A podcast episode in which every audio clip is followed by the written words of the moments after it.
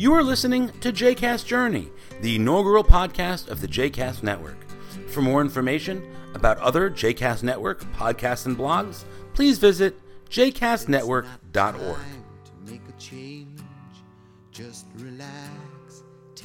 Since the shaving of Matis Yaakov beard, the social media world has not been nearly as crazy or as has not had quite a Jewish experience since last Tuesday when everyone was abuzz with the announcement of Dr. John Reschieh of his retirement from UJA Federation of New York, where he has served as Executive Vice President and CEO for the past 14 years. Correct. And I thought it would be interesting to talk to you a little bit about your experience, your decision, some of your thoughts, and you were kind enough to say yes, so thanks for taking the time. Always good to be with you. It sounded very formal when he said it that way, when he also knows that he changed my diaper as a child. So for full disclosure, that is the relationship here. First of all, I want to say congratulations. It's an exciting moment. Transitions are challenging and weird and hard, but also really exciting. So, mazel tov for you. Thank you. Why did you decide? Why was this the time that you decided that it was right to move on or to move forward? Well, when I took the position in 1999, I said, and particularly maybe by the second or third year, if it worked out, I would continue until I was about 65. That would have been about 11, 12 years. I thought that was the right amount. I've been working for a long time, and I thought that felt right. All my understandings were to age 65, which actually was some years back. As we approached 65, it was post-08. The world was a little uncertain. Leadership wanted to extend me for another 2-3 years. It turned out 3 years. I said, okay, I would do 3 years, but this will be the final. In other words, when we conclude June 14, I'll be on the doorstep of turning 68. And my own view is, actually, it feels right for me. I've been in this position almost 15 years. It feels right for UJA Federation. It feels right for the community. So it wasn't like this was a sudden decision. Actually, this was actually quite planned for the last 3 years. And it feels certainly right. Some people have been asking me, how do you feel? And as you know, Daron, when someone gets pregnant, you say, Bishatova, may it be in good time. This feels like actually the right time for me, for the community, for UJA Federation. Will have been about 15 years. Let's provide some next group to be able to take it to the next step for all the reasons. So there you have it. Right. I think as I happen to know that this is very well planned, and for many years I've had people ask to me, "Oh, you know, is your father going to retire? Is your father ever retiring?" And as we have in our someone jokingly in our family, OTR and off the record, it's always been, "Who knows? He's enjoying the work. It's very hard. He works too hard." I did love the work. The work is great, and you continue to love the work. I believe the work is great. It's been a privilege to do this work. What do you feel your greatest accomplishments have been in this job? That's, in the note I sent out, I did cite three. One was at a time when some federations were running away from the notion of federated giving. We stood behind it, reaffirmed it. We argued it has critical value, and we were able to both stand for that and grow the campaign. And I think in that process, recommunicate to people what we stand for. So that's number one. Second is how we use the money, which I think the funds raised, which really reflected long-term views about where we are in Jewish history, what's needed.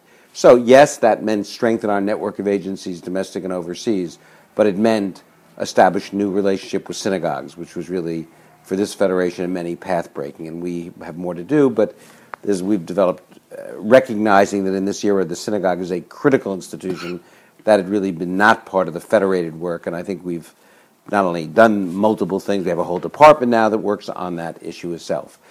But whether it be Partners in Care, where we now have 180 synagogues with social workers from our human service agencies.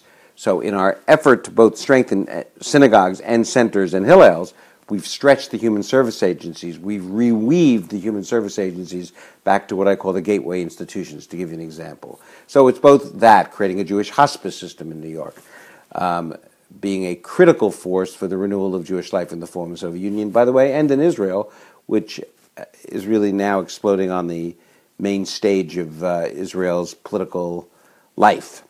But in addition, how we responded to crisis. When I took this job in 1999, I erroneously thought we were entering a period of post-Israel at risk. Got that one wrong. And so, in fact, we've had Intifada and Intifada II and the war in the North and Cass Lead. So I think Federation, we've been able to mobilize resources there, or Hurricane Sandy, or the 2008 economic crisis by creating Connect to Care in that sense, 7 multi-service centers, bringing together family service, vocational training, pro bono legal, emergency loans in partnership with synagogues. These responses were designed to respond to the issue at hand, but they also had the impact or effect of demonstrating the unique role of federations. I mean, the number of people who said post our response to Hurricane Sandy, who but a federation could have done that?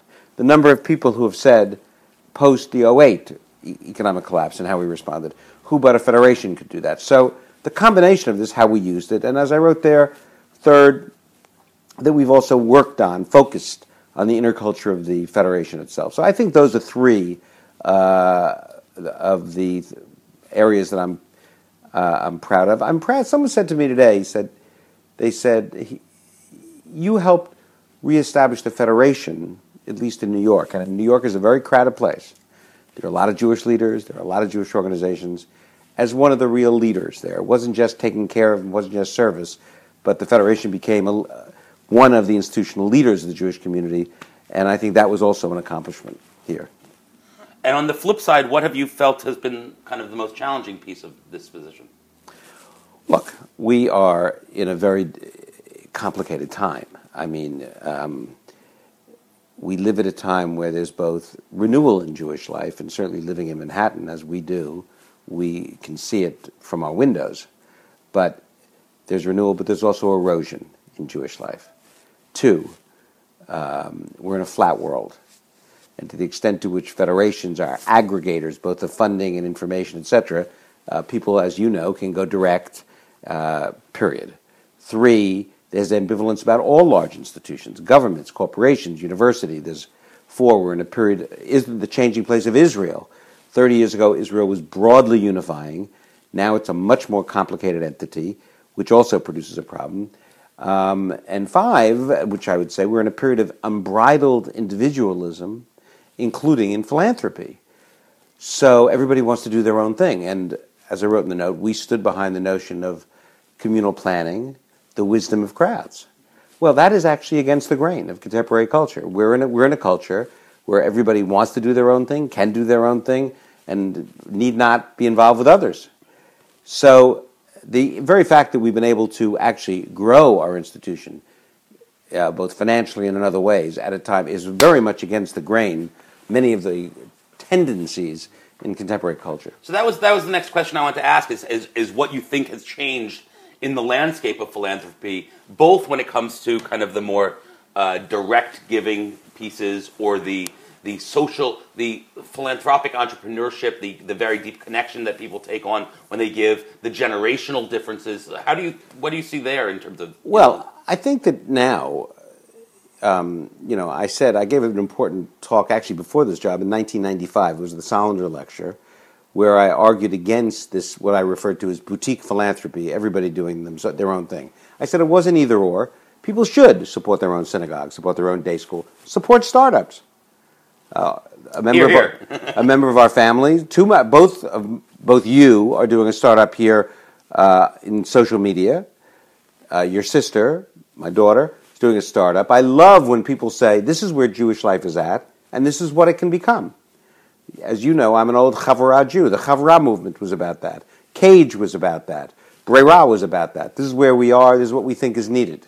So I love that. But if we only do that, then what's happening in huge areas of Jewish life, what's happening today feeding 100,000 elderly Jews in Russia, what's happening in Brooklyn and Queens with the elderly, with the homeless, what's happening with making certain that kids in Russia can go to summer camp, completing the rest, that's not going to be taking place. So we have to do both. So that has obviously changed. I think we've been through, during this period, a period in which individual philanthropy, startups, and foundations were kind of glorified. And by the way, Birthright, which is a huge, we're a raving fan of Birthright. At a time of flat money, Birthright's now getting $1.5 million directly from us, another $1 million through the Jewish Agency. That's $2.5 million at a time when very few institutions have gained significant additional funding. So we're a fan of Birthright here in New York.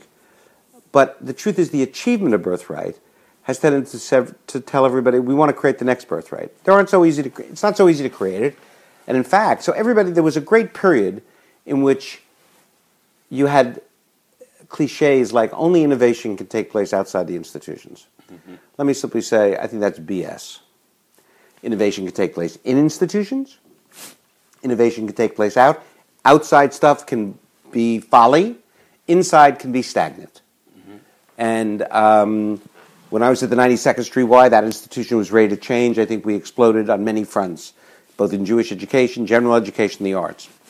There are institutions that are standing still. Similarly, many of the startups we've seen, funded by foundations and others, have gone kapoof, either because they didn't work. Kapoof is a word very important. Well, they were like kaput, but you know, from Minsk. So I think there was a period, particularly I would say from, I'm guessing this now, it'd be interesting to look back, 98, 99 to 25, 26, 28, which kind of glorified outside the institutions. I think there's a rebalancing taking place because actually the Birthrights of the world know they need federations to sustain them long term. Many of the startups have been very disappointing. Mm-hmm. That I think there's a growing recognition you need institutions in Jewish life to sustain it both in New York and America and globally. So I think that's been a context in terms of philanthropy which has been challenging to us. It's part of the unbridled individualism. Look, we live in a time where we've seen huge, vast wealth basically made, not by huge institutions. When I was growing up, long before you, U.S. Steel, these were massive institutions.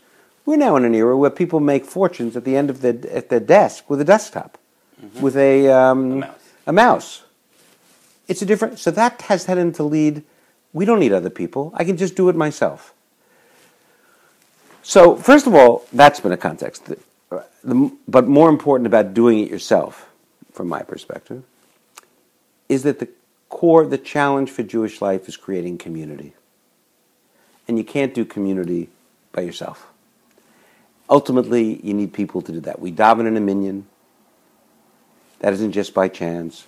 On Rosh Hashanah, we say, Achit Shechatana, we sinned, not I sinned. On Pesach, we say, Avadim Hayinu, we were slaves, etc. We are a collectivist group that understands that life lived in community is quite different and is quite sacred and special. You can't do that on your own. So we've got a period of unbridled individualism in the culture, of which we're all a part as well, and we're actually heirs of a collectivist tradition, in part. So I had asked initially what you found as the greatest challenge, and I think you talked institutionally. I wonder if you could talk a little bit personally in terms of what has been complicated or difficult it's not a question of whether you've loved your work, but what have you found most challenging in it, personally? That's an interesting question.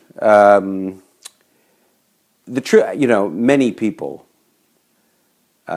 came to me throughout these 15 years as CEO, my 20 years at UJA Federation, and said, I can't believe you do this work. And I always say to them, it's harder in your head than it is for me to do it. And, I always cite at that point of, you need to find water where you can swim professionally with ease. And I think for me, UJA Federation and other work in the community has been that. What has been the most challenging? I actually think the most challenging is personnel management. I think Jim Collins writes about getting the right people on your bus. I think recruitment is particularly if they're not in the institution. Assessing what does the job need, what does the person have the skills and experience, and can they work in the institutional culture? And nevertheless, a place like Federation is a very complicated, there's a lot of history. It's not Federation's a big place, and its relationship to 100 agencies. So that is a world to learn.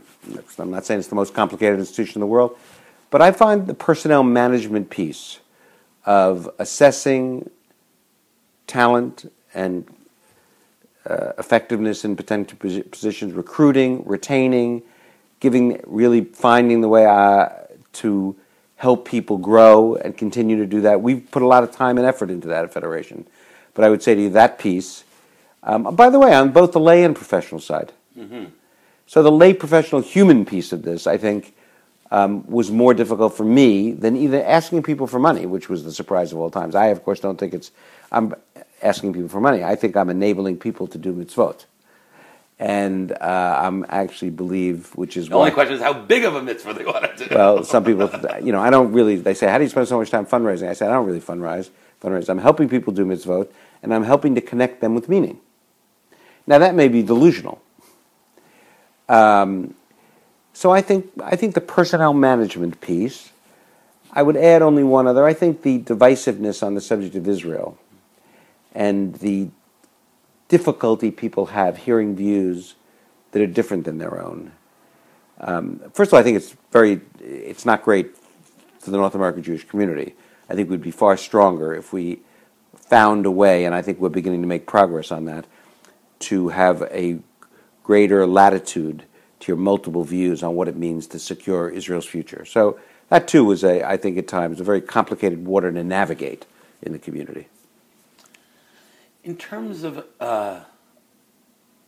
the change that you've witnessed in 20 years at Federation, right, what do you think the next person needs? What do you have any sense of kind of the places where you would have been better off with a different set of skills, or you see the landscape today needing something different? I think the world is changing in technology so fast. Mm-hmm.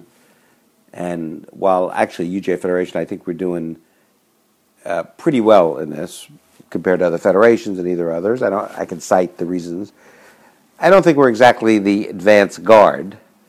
And I think it wouldn't be bad to have a CEO that instead of plugging in, is plugged in, mm-hmm, functions in this world, is of this world. In other words, with a little help from family and others, I can be told what's going on out there and try to access it and understand it. But it's not fundamentally my world.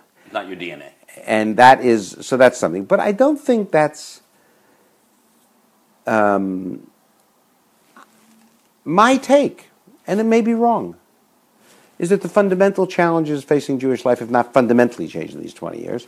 So a CEO needs to be able to be someone who can communicate effectively, orally, and in writing, a vision of where the Federation is at, where Jewish life is at, and what is needed. Needs to be able to communicate that in large groups and one-on-one. Needs to be able to inspire individuals and both professionals and the community and donors as well. Needs to be able to have a strategic head of thinking about what are the critical next strategic purchases to get to. No one has everything. No one has it all. And so I don't, beyond the technology front, I think the next person will bring her journey to this. So there's an old and maybe apocryphal story that every 4 years or every time a chief of staff of the White House leaves their position, whether it's to somebody within their party or without, they write a letter and they put it in the top drawer for their successor. And we don't want to talk about who your successor is. I know there'll be a long search. Exactly. But what would you write in that letter, to that top drawer letter? Well, the first thing that comes to mind is wish you every success. I hope the job is personally and professionally satisfying and personally satisfying. I'm here to help in any way you'd like, including getting out of the way or in any way you'd like, period. I mean, in a certain way. I hope this works for you, and period. And I'm not sure what else to say, depending on who... if the person is not from New York, that's one thing. If they're from New York, it's something else. So, depending on who they are, what their journey has been, so I think it's a little early, but those sentiments about wishing them good luck, hoping it's satisfying for them, and being prepared to help, I'm certainly there to help. I believe federations are very important today and will be in the future. You know, some talk about federations not being maybe as strong as they were 40 years ago. Well, the truth was, Israel was at risk then. The UJA Federation and the UJA system was the only channel to express the resolve of the North American community. The world has changed a bit. Having said that, the federations will remain a very strong entity. There are the endowments of federations and the aggregate are $15 billion. That's going to be a force in Jewish life long into the future. And therefore, how we can help them respond to the challenges and changes, continue to demonstrate their effectiveness, it's a shared challenge. And what's next for you? I mean, aside from being supportive when you can be to the next person, what do you see as the next, as your next years? Well, first of all, as we've got 14 more months of working very hard at Federation day in and day out, and that continues. And to make certain that the handoff is as smooth, effective, and as strong as it will be. So that's my first challenge. But I am beginning to think, but let those thoughts circulate. I hope to, I will still have a consulting relationship to the Federation to help in any way they want. There are some teaching opportunities. There are two opportunities in areas in particular. One is the broad area of Israel education. And as you know, I've been talking for some years about the challenge that the conflation of Israel education and Israel advocacy, I think, has been has not as well prepared American Jewry to deal with Israel. So the issue of Israel education is a subject that really interests me. I have an opportunity, or at least I did, we'll see if we do in the future, you know, at that point, to teach. That would require developing the curriculum on what such a course. So that's a very interesting to me, a big time. I'm also very interested in, so that's one subject I want to mention. The second one is community itself, which I spoke about earlier. I'm very interested in culling what we've learned both at New York UJA Federation but elsewhere about how external entities like federations, denominations, foundations, federations, I said that once. Denominations? Denominations, national agencies, can become resources for the building of community. Community is very local. These entities are external. What can we do? What have we learned about what it means to how to strengthen? You know, I've written about, talked about inspired community, caring community. I think that's the key challenge opportunity. But as an outside, what can we learn from the experience of the last 2 decades to help the next? So I'm interested in that. But let me also say, I'm interested also, maybe, I don't know if that'll be short term or really the next chapter of the whole way. You know, these are heavy loads, these jobs. You're supervising 450, 500 people. You have huge responsibilities. I'm interested in taking a deep breath. I'm interested in taking a course. I'm low bar. I hope 2 years from now, I'm taking one course. I don't know if it's Tanakh at JTS or Verdi at Juilliard or Shakespeare at Columbia, one course. I hope 1 or 2 days a week I'm picking up a grandchild from school. Our grandchildren, maybe your kids. Or taking them to a random grandchild, or taking them to a class. And in addition, I think there are going to be many opportunities that come my way, I hope the downside would be if actually 4 years from now I'm still getting up at 7 a.m. I'm still going to 59th Street now in a different office upstairs, and while I'm doing different things, I haven't actually seized the opportunity. I'm very aware, as you know, I lost my father when I was 52. I lost my first wife when I was 52. And life is... You did not lose your father when you were 52. He was 52. He was 52. So life, I'm very aware that at any one moment the whole thing can change. I'm had good health up till now.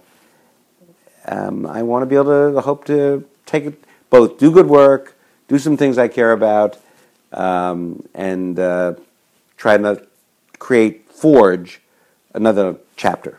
Maybe we'll also find you at Citi Field from time to time. I hope so, too. John, on a personal level, you have been a mentor to me from day one, from day one. To watch you do this and create something wonderful for the Jewish community, people say, I both joke and am truthful in you, while you never pushed us to get into this world of good works. You led by example. You continue to lead by example. I don't think it is completely out of left field that Ilana is beginning the Shepherd School, that I have been in the Jewish communal work and creating this. And I thank you for that. I thank you on behalf of the Jewish community, the entire Jewish community, for the work you've done. And I look forward, and for my sons, I say they look forward to being picked up. And thank you for all the work, and thank you for sitting down with me. Great. Good fun to do it.